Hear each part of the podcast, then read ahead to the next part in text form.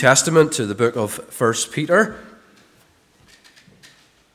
Uh, we're beginning a series uh, in 1 Peter uh, called Hopeful Exiles tonight, and um, we're going to read together uh, the first two verses only. You say it's going to take you a while, uh, but that's. Um, that's the, first, that's the only time there'll be two verses, I, I think, during the, the series. Uh, 1 Peter chapter 1. We're going to pray just before we read from God's Word. Let's pray together. Father, these are your words, and we believe them to be the word of the living God, breathed out by the Holy Spirit. It is Jesus Christ speaking to us. And we pray as we consider them tonight, you'll guide us by your Spirit and instruct us, challenge us, convince us again, and comfort us where we need it. And we pray these things in Jesus' name. Amen. First Peter uh, chapter 1 and the first uh, two verses, and this is what uh, God says. Peter, an apostle of Jesus Christ, uh, to those who are elect exiles of the dispersion in Pontus, Galatia, Cappadocia, Asia, and Bithynia, according to the foreknowledge of God the Father, in the sanctification of the Spirit for obedience to Jesus Christ and for sprinkling with his blood. May grace and peace be multiplied to you. Amen.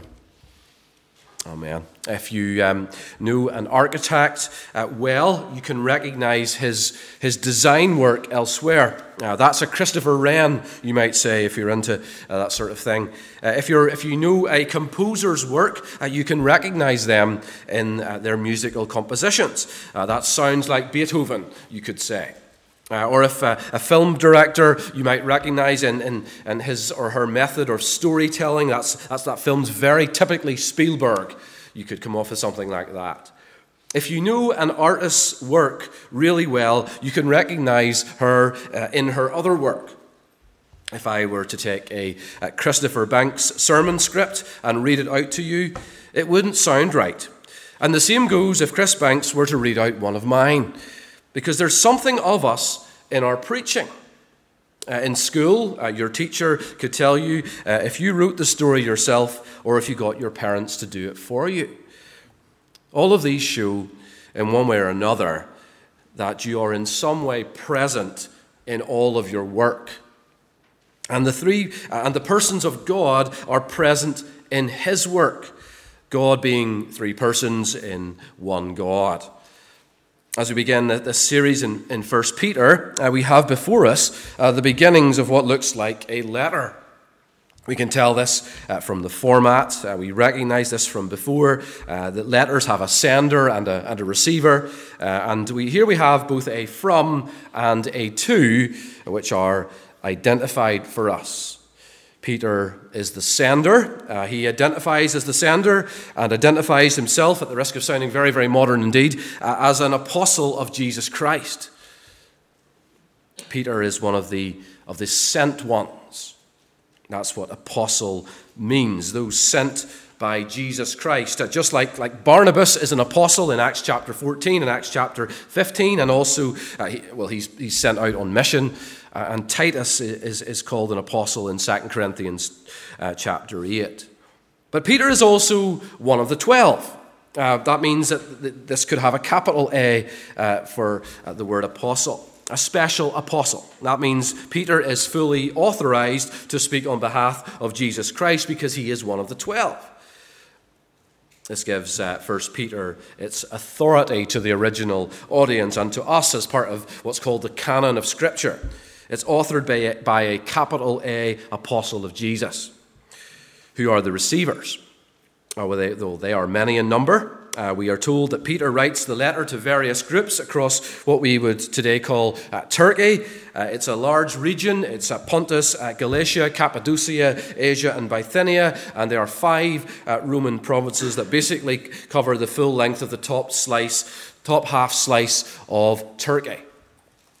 And we can see this on the map. The order of them is not random, um, but the circuit that would have been uh, uh, that would have um, seen the, the letter received as it's been taken by a courier around these provinces. Five provinces in the mighty Roman Empire. These people are under uh, the power of the Roman Empire uh, in their day, and, that, and, and in that day it wasn't easy at all to be a Christian. In the opening uh, verse, Peter calls the receivers of his letter elect exiles. You see it there. These people are mostly Gentiles, we believe, but Peter is using the language of the Old Testament uh, Jewish nation. They are exiles, he says. Exile could be translated as uh, stranger or pilgrim. Uh, it's, a, it's a word uh, very associated in our Bible with, with Jewish people in, in Babylon and Assyria. It's an important part in the Old Testament, isn't it? And of course, we've been there. You'll remember our studies in Ezra and Nehemiah in the morning that, that God's people were, were exiled in Babylon as a result of, of breaking their covenant with God. Uh, time and time again, they're guilty of idolatry and faithlessness. And eventually, God judges them after much patience, of course, by taking them out of the fertile garden of Canaan, taking them out of the promised land, where they're exiles now in a foreign land. But Peter, of course, he's not condemning these people with the use of this word. There's no kind of like implied condemnation when he uses it, because uh, as you read it, you don't get any sense of a, of a guilty verdict here. So, so, what are you on about, Peter? How are we exiles, Peter? They might ask him. For this is where we live. 24 Nero Street, Bithynia is where we live, someone could say to him. But to understand this, uh, instead of thinking like that, think of a question like Is this your forever home? Is this your final home? Because this is not their final home. As believers, they look to another place. They look with their spiritual father, Abraham, the father of all who believe, to the city that has foundations, whose builder, designer, and builder is God. That is the sense of the word exile for they are presently exiled from that home. Even though they've never been, they, they look with affection to it, just like the Jews by the river of, rivers of Babylon, where we sat down and there we wept as we remembered Zion, as Boney M once sang. A hint here to what it means to live in Babylon, to, to long for another place at Zion or, or Jerusalem, because life in Babylon as a citizen of another place is not easy. For you're not the majority, you're very much the minority. That means you're often oppressed and rejected. Yes, Israel was rejected and sent into exile, but, but those already in exile have that sense of rejection too. Rejection from the natives, uh, the locals, the majority. Those who, who know they outnumber you and so can keep you out of things and, and speak against you, and who's going to care? Can mistreat you and in work because you haven't got the clout to do anything about it. This is the sense of the exile of 1 Peter, where it's the 60s AD or so, and rejection and suffering are very much part and parcel of being a follower of Jesus in these regions of the empire where perseverance is required because it's tough out there and the heat is on. It's not nationwide, state sponsored weeding out of Christians yet. That will happen later under Emperor Nero, but it's certainly local level. Discrimination, mistreatment. And what are you going to do about it? Bullying from those who were in the majority, with the reason being that you could get away with it, repressing these minority Christian type. And so they did. As with all of the apostles' letters in our Bible, it's good to remember that you are, in some sense, reading other people's meal. Can you imagine the excitement in church when word gets out that these beleaguered first century believers, well, that, that the apostle Peter has written a letter to them? And it's going to be read out this Sunday. Not many missing that day, you would imagine. This letter was for them, but all scripture is also written for us. They live a long way from here, and a whole lot of years have passed. God has also given us this letter, but we're not that dissimilar to them. They're exiled in the sense that we're all exiled. We are Christians in a hostile culture spread across city and town and village and mountain and valley across every corner of the world. We are spiritual exiles in a foreign land. We're not really at home in Dundonald or East Belfast or Ards among the majority who don't believe. We should sense that. We should sense that. Our citizenship is in heaven. The new Jerusalem, the new earth, and we've got our passport and it's our picture inside it. He's prepared a place for us there. And yet, how often do we just live as if all we see and know is all there is? How often is our vision limited to settle for the best that this place has to offer and to save for this and that in this place? To be tempted even to take on the values and ways of this place or those with no future or hope when there is another place. They and we are the people of God in the world. Their Roman world was hostile, and of course, so increasingly so is ours. We're heading back this way, it seems. And so, what we read is for all of us. Peter calls the people elect exiles. They are exiles, yes. We have seen that. But he also calls them elect. Another Jewish sounding word uh, for those who are mostly Gentiles. The Old Testament people of Israel were, of course, God's chosen people. That's clear in many places. Think about Deuteronomy 7, verse 6. For you are a holy people to the Lord uh, your God. The Lord your God has chosen you to be a people for his treasured possession out of all the peoples who are on the face of the earth. Just like Israel were God's chosen people in the Old Testament, his treasured possession, the ones who were to be a light to the Gentiles under the old economy, Peter takes the word and uses it for believers here under the new covenant applying the same to them. It's got the idea of choosing, hasn't it? When you elect a new political uh, representative, you choose someone on the ballot paper in the election. Perhaps you wish to be spared from another one of those this December. Interesting to be called an elect exile. Yes, they're both words beginning with E, and they've got five letters in each. But that's where their similarities end. Because if you think about it, they actually are like almost opposite. One is someone who's been rejected, and the other is someone who's been selected. It's like one of those Northern Ireland country phrases. I kind of come from the country, from Ballymena. That dog is wild tame, they say. She's awful good, that child. Which one is it? Is it awful or good? Is it wild or is it tame? Rejected or selected? Why are we elect exiles, Peter? And what do you really mean by that? Well, Peter explains himself with a series of statements about God in verse 2 to explain this, to explain God's work in this. The first is according to the foreknowledge of the Father. Are they God's because those believers in those five Roman provinces were nicer, more decent, or honorable than others?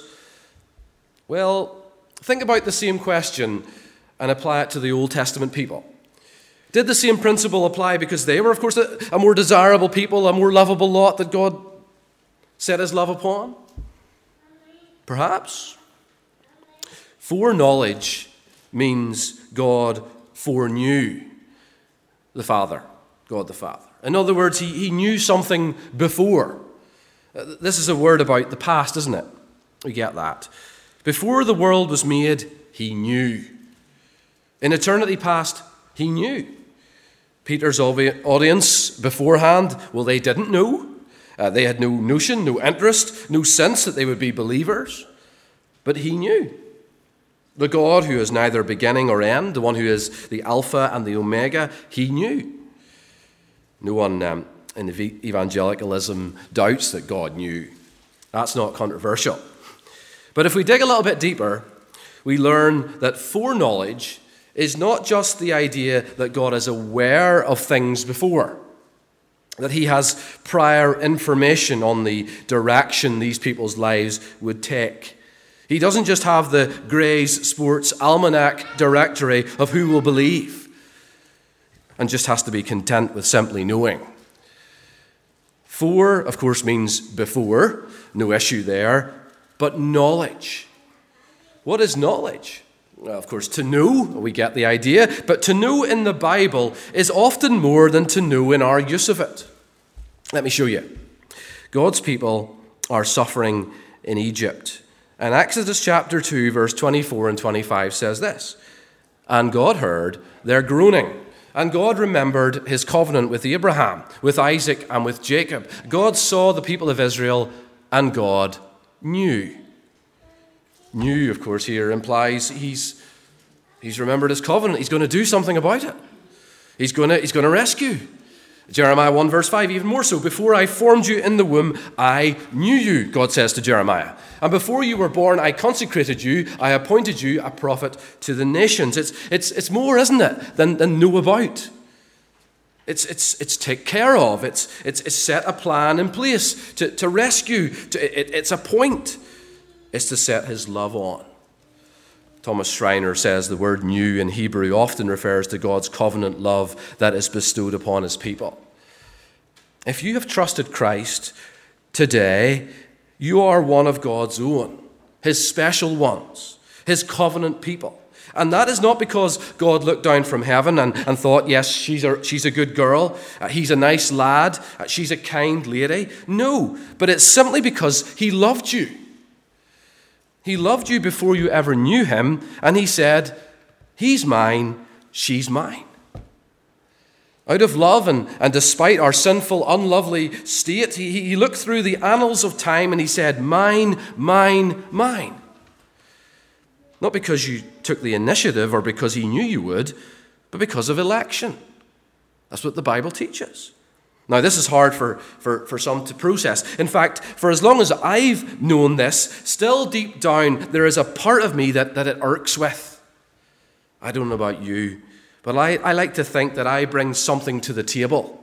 That, that, that I, like to, I, like to, think that I'm not a, if I'm not an equal partner in salvation, I'm, I'm, I'm at least a, a, partially self made man.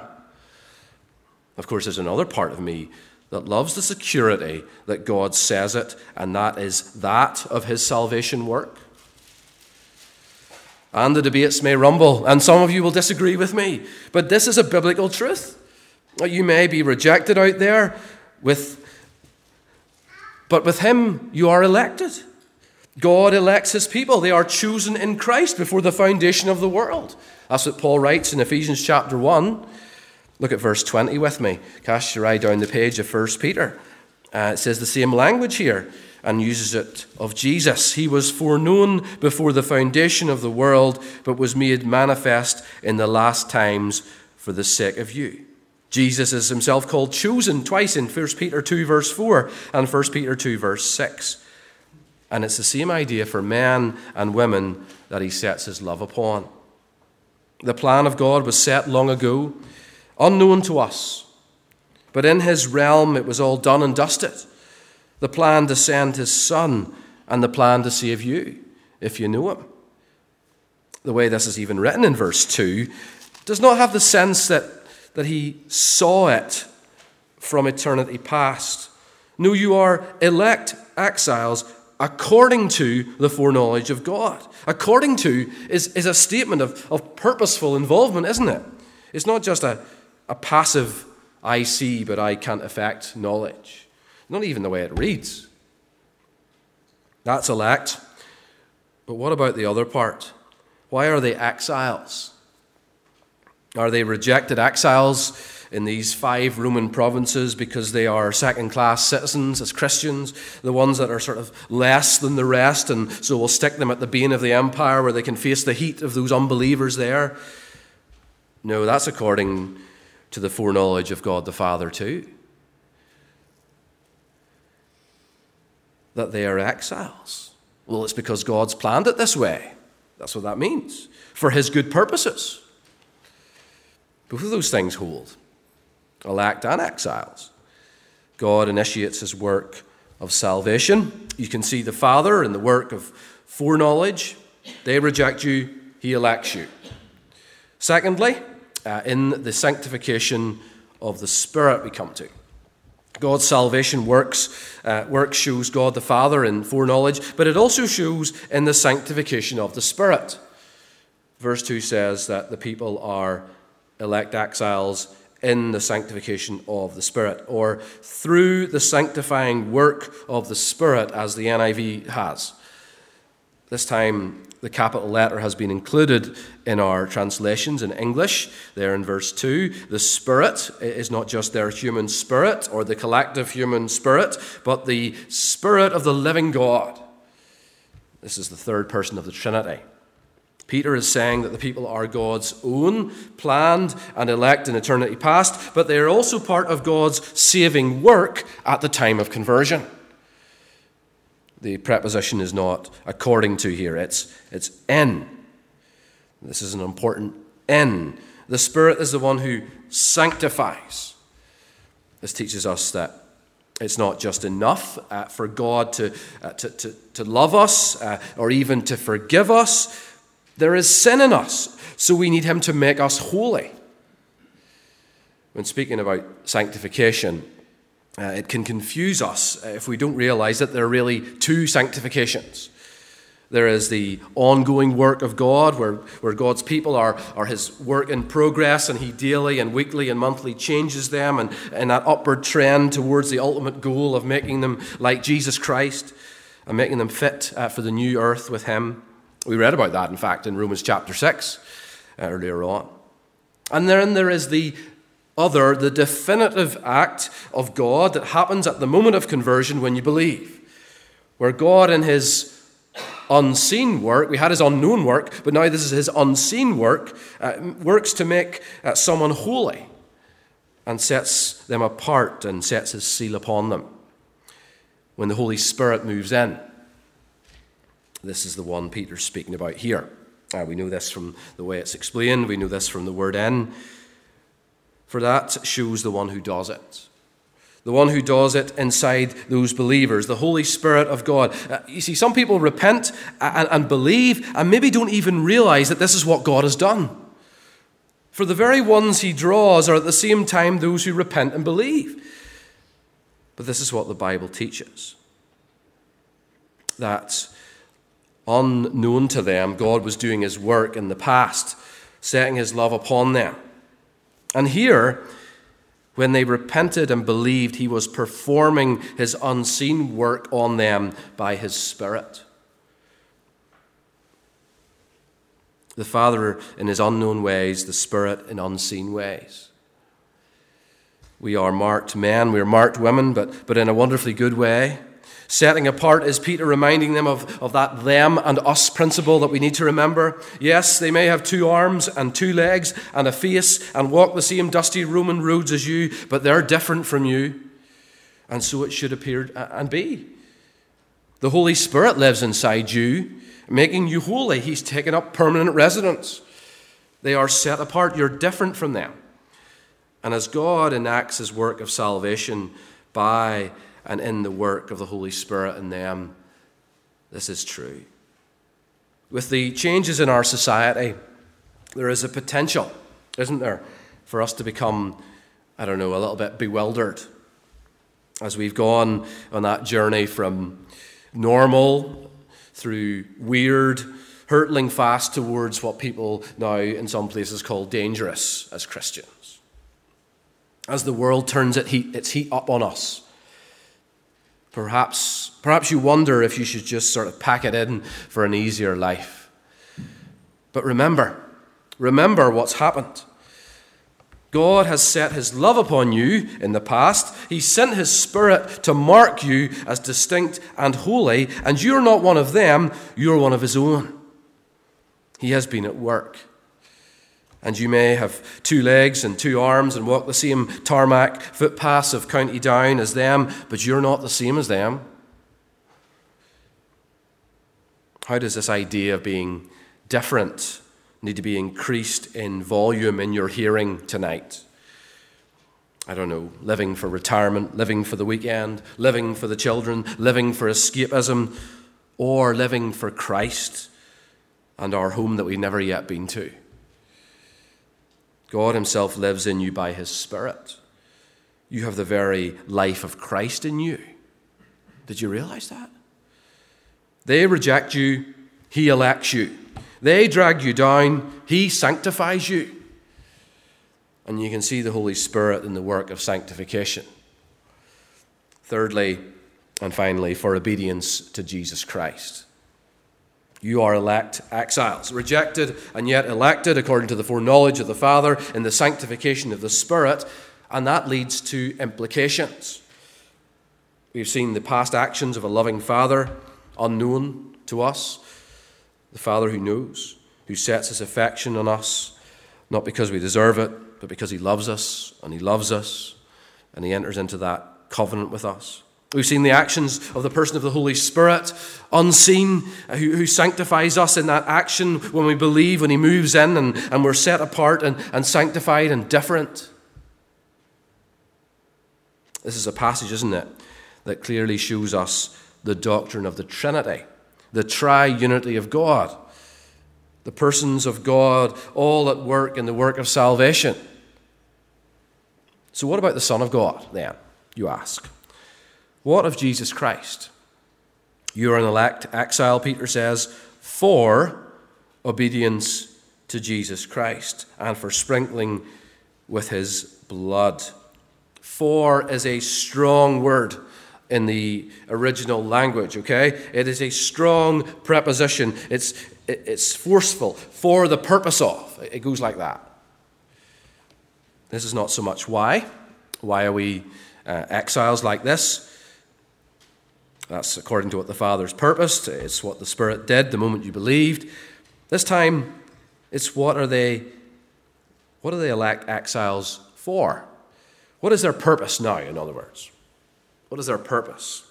What are they to do now with all this, uh, this wonderful action of the Father and the Holy Spirit that's taken place as they live in one of five Roman provinces, or indeed anywhere in the world right now, as one who's received God's salvation and, and Spirit? Well, the answer is you are here and now as an exile to obey Christ. You're here for Christ. The, the work of salvation is, is, is now for you to serve Christ. The reason they, that, that, that, these people in, that Peter's writing to are, are still here, walking and talking on, on planet Earth, is, and, and haven't died yet, is to obey Christ. And it's the same for all of us to be God's image bearers who obey. Adam, of course, was God's image bearer who disobeyed. The covenant was in tatters. But the new people of God, the ones that Christ has died for, the ones that the Spirit dwells in permanently,